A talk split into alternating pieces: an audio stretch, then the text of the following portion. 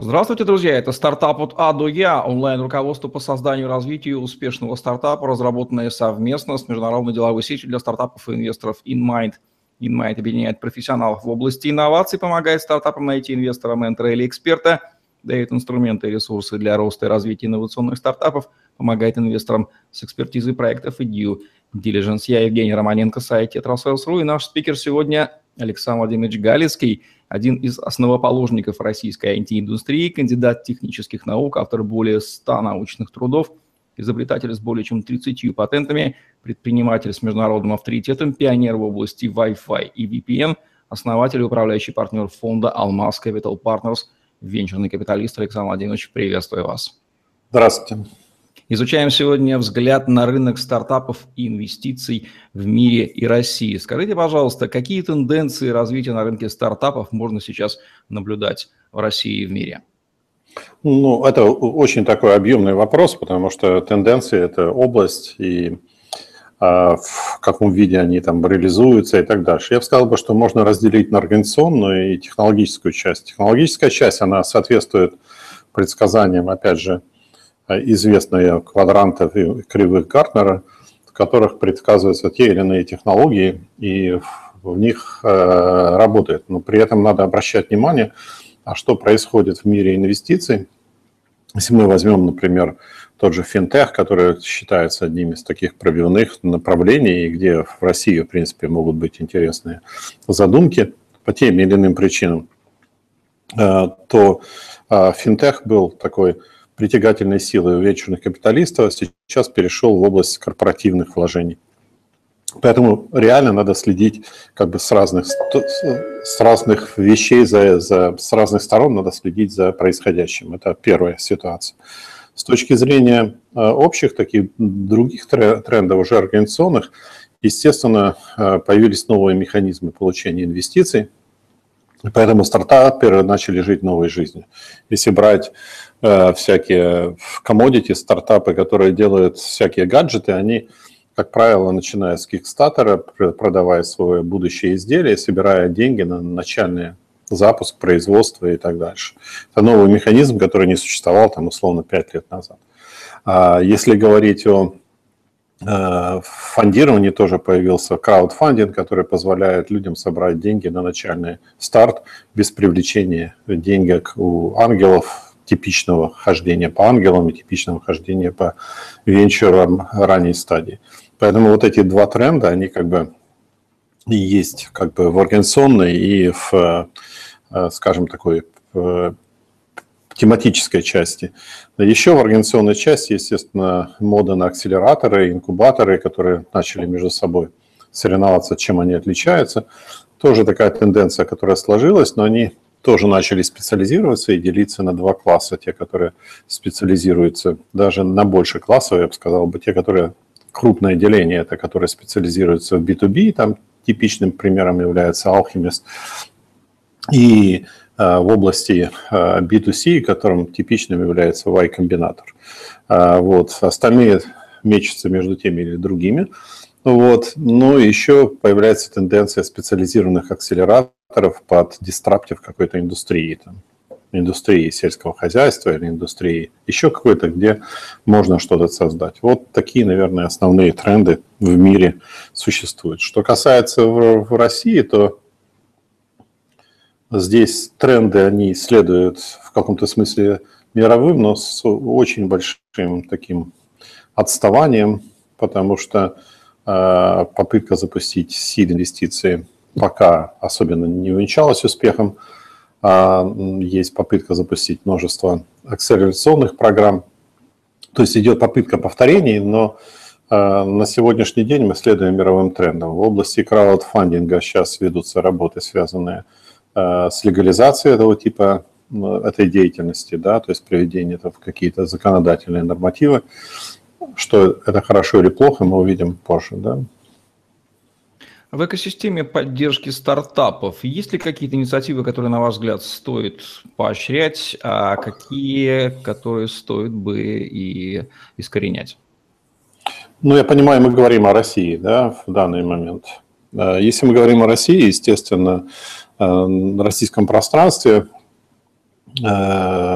есть несколько таких программ государственных, которые прошли определенный этап развития и набили шишек, и нашли пути как бы своего движения. И к ним можно таким основным игрокам отнести а, там, тот же Free, который работает на очень ранних стадиях и работает э, в основном, работал, по крайней мере, с стартапами B2C направления.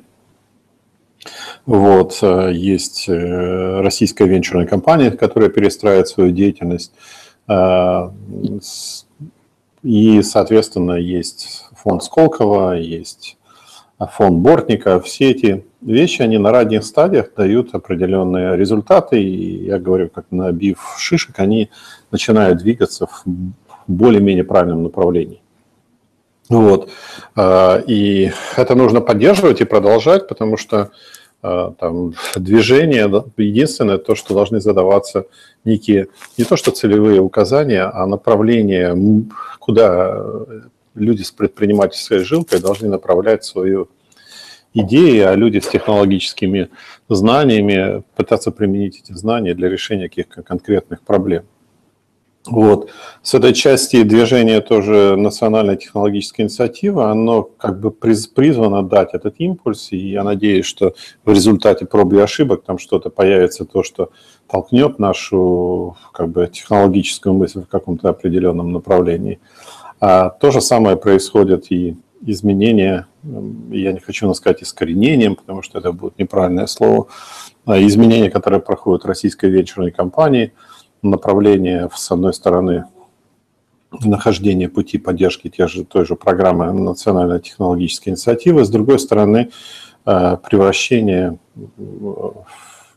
э, российской вечерной компании в настоящий фонд фондов, который формируется не за счет госбюджета, а за счет э, участия госбюджета плюс участия частных игроков, там, индустриальных игроков индустриальных лидеров – потому что никакая венчурная индустрия не может жить без основания, то есть опоры, на которой она находится. Это то, что называется, собственно, фонд фондов.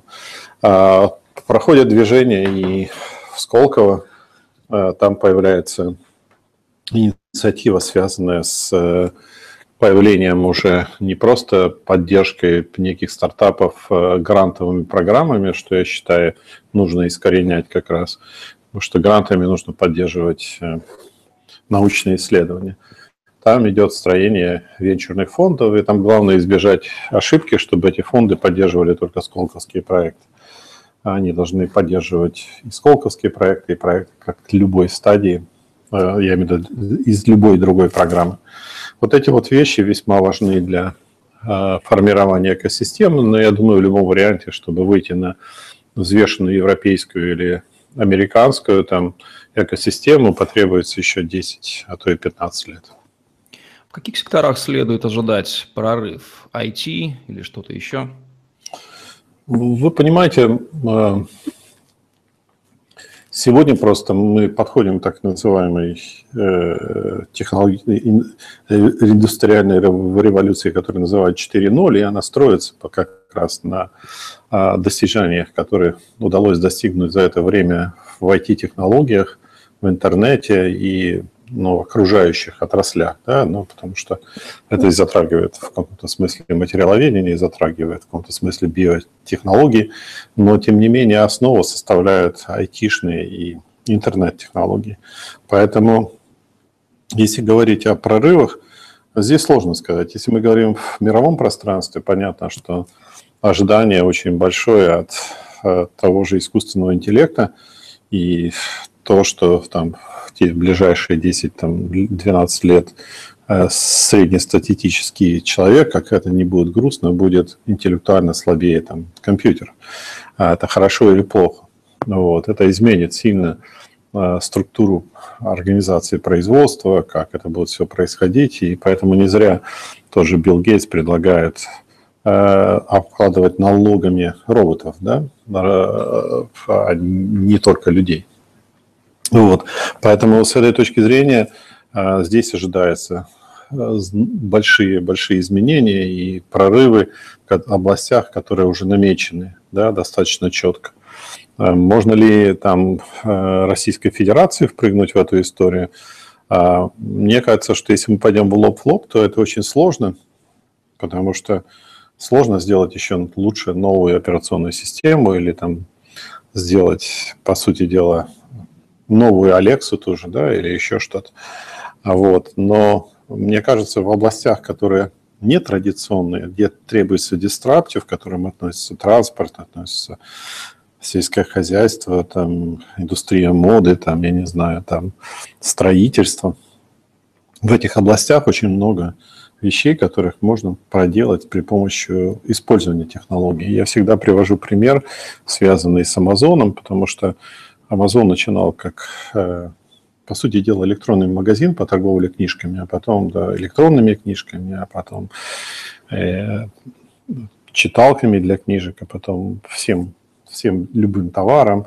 И в итоге, если так посмотреть, он стал, хотя всего 1% мирового рынка в ритейле, но тем не менее технологический лидер в этой области, это понятно. Но самое главное, он технологический лидер в области клауд-компьютинга – вот, и оказывают где-то, наверное, более 50% сервисов всех в клауде для корпораций.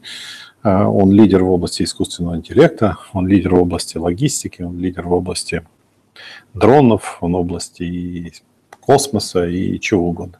Исходя из этого, так выстраивается компания. Поэтому компания, которая, например, реализует что-то полезное в каком-то направлении, Э, вышеназванных мной, да, на территории России, потому что рынок как бы так, бы там очень большой у нас, и интернет, э, мы шестые там по проникновению, и плюс территории большие, у нас есть свои проблемы.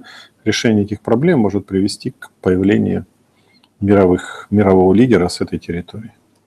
Какие основные стереотипы и заблуждения существуют на рынке инвестиций в стартапы, на ваш взгляд? Ну, я думаю, что существует э, несколько таких основных э, заблуждений, стереотипы, что, э, по сути дела, стартапы – это некая область, которая приносит очень много возврата на вложенный капитал. Ну, это не всегда так. Вот, средневзвешенные Э, возврат в венчурном бизнесе, он не такой высокий, да, то есть, а, но при этом существуют чемпионы и существуют не чемпионы.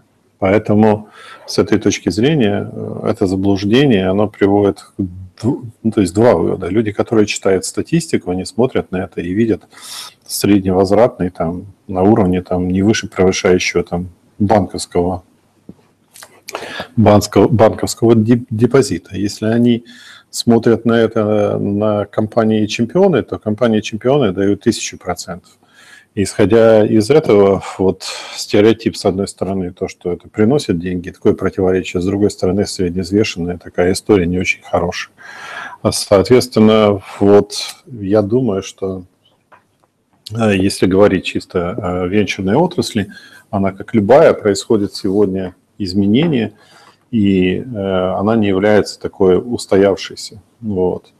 А второй, как бы, и поэтому надо ожидать сильных изменений, и то, что происходит э, на сегодняшний день э, с краудфандингом, то, что происходит со всякими акселерационными программами, это вот вынуждает измениться индустрию. Поэтому такие стереотипы будут меняться, но тем не менее останется взгляд на это таким образом, что э, если я начинаю заниматься э, венчурным финансированием, то э, все равно это будет тоже взвешенная такая история. То есть из 10 компаний венчурных там ну, будет несколько успешных. Поэтому думать, что если мы построили Э, в России там 100 венчурных фондов, они все там поднимут в 10 раз экономику России. Так не будет. Поднимут где-то порядка там, успешными будут где-то процентов 20-30, может быть, фондов. Все остальные будут как раз а, не совсем успешные. Вот на это нужно а, опираться и понимать, что так оно будет. Поэтому я думаю, что так. Действительно ли международно ориентированному стартапу следует обязательно перемещаться в США? Если да, то почему? Если это в области B2B, потому что B2C, я сказал, является локальным бизнесом, то что, то, что касается B2B, то надо перемещаться на тот рынок, который для вашего стартапа является самым большим. Это может быть США, это может быть Китай, это может быть что-то еще для вашего стартапа, это в зависимости от того, над чем вы работаете.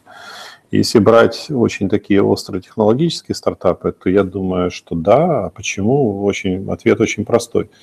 Если взять э, традиционный там, B2B бизнес, то в сложившейся системе продаж, то есть компания, когда вышла уже на уровень Э, состоявшегося игрока, то ее доходы распределены по континенту, то не по континенту, а по земному шару приблизительно в пропорции, что на США приходится где-то 40-45%, на Россию 1-2%, на всю Европу 35%.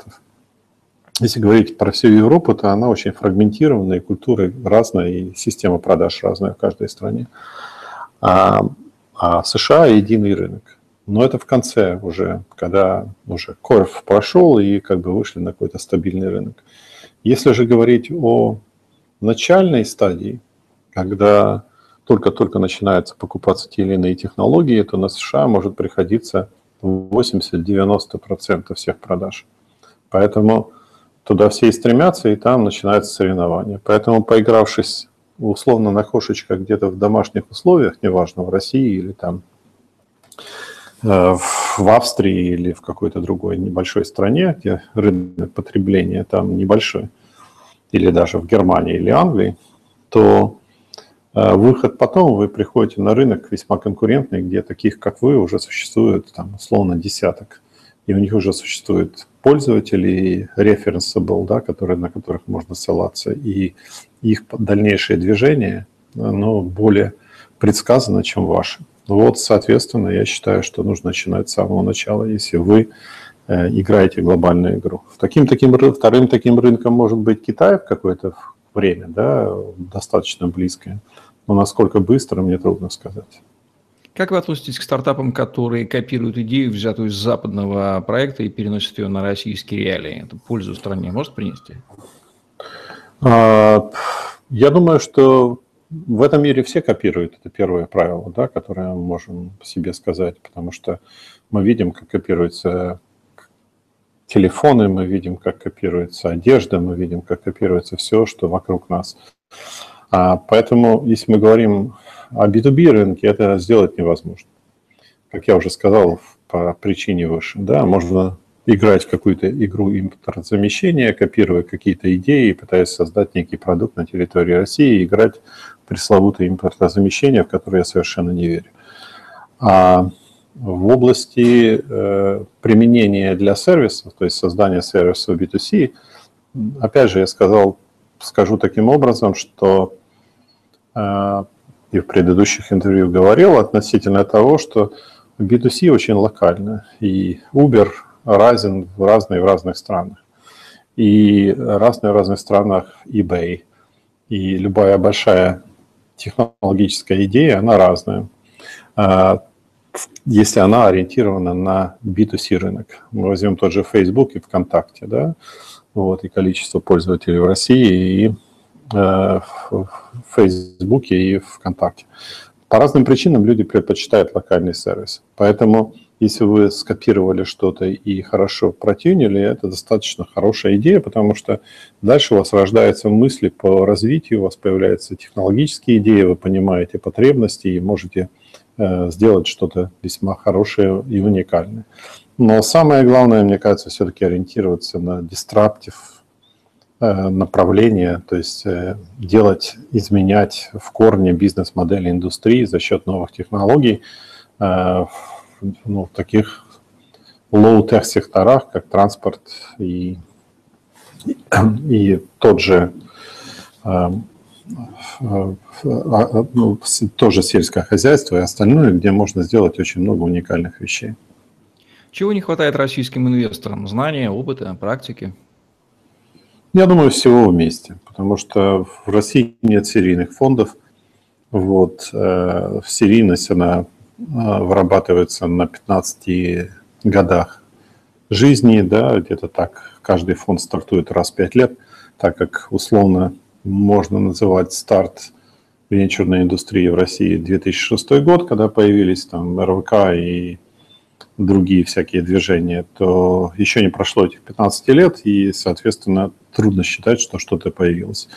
А, раз мы говорим о цикле там, венчурного фонда 10 лет, то только за 10 лет может сформироваться новая плеяда а, кадров, которые понимают, как с этим работать, нравится им это, не нравится и так дальше. Поэтому все вместе названное на сегодняшний день является, а, по сути дела, некой проблемой. Да? А знание и опыта, ну, его можно набираться, надо просто...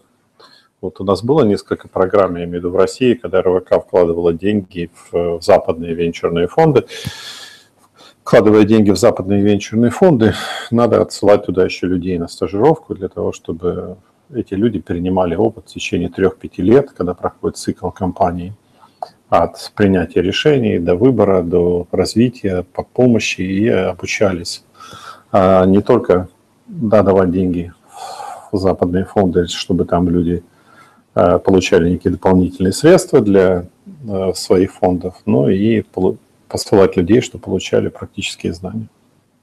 Можно ли научиться успешным инвестициям на неких курсах для начинающих инвесторов, как, например, в Африи, или только опыт и много потерянных денег здесь играют решающую роль? Ну, это полезно ходить на курсы, полезно читать книги, полезно много чего делать, но мне кажется, все-таки практика есть практика. Да? Практика принятия решений, работе в команде эм, – это вот одна из процедур, которая весьма важна, чтобы пройти. Вы знаете, вот э, я много разговариваю со всякими family офисами, потому что когда поднимаем деньги, естественно, мы к ним приходим, и у них тоже существует некая история, существует некая история, привязанная к тому, что э, они пытаются поднять, э, то есть пытаются делать инвестиции, и проходят они цикл само, самих вложений, как они сами вкладывают. После этого они обращаются э, к некой специализации, а потом приходят фонды фондовые, отдают туда свои деньги или становятся фондом фондов. Э, соответственно, вот этот цикл образования для family офисов, он тоже весьма важен. Если вы хотите Э, условно у себя воспитать менеджеров, отправляйте их куда-то на практику со своими деньгами. Мне кажется, вот сочетание практики и теории, оно весьма важно. Просто на, одном, на одной теории трудно чего-либо сделать. И финальный вопрос. Есть ли в России, США или Европе инвесторы, с которыми, к которым вы прислушиваетесь и без сомнений в паре с ними соинвестировали бы? Без сомнения в паре инвестировал, но такого нет и не может быть. А, потому что все ошибаются, да, и как бы самые великие мира сего, а, но прислушивайся ко многим, то есть слушать нужно, что говорят другие, делать выводы, да, потому что в нашей практике существует даже история, когда мы на каком-то этапе были с лидирующей роли отодвинуты на вторую роль очень известным фондом, и мы боролись долго за то, чтобы а, иметь более-менее существенную долю на серии A, а мы заходили на серии SID. Но в итоге компания прогорела. И, ну, это история, которая говорит о том, что и великие мира сего не ошибаются. Поэтому любое предложение великого мира сего, когда они тебе предлагают войти, ты должен тщательно проанализировать. Точно так же, как и мое предложение войти, все должны анализировать, я тоже ошибаюсь.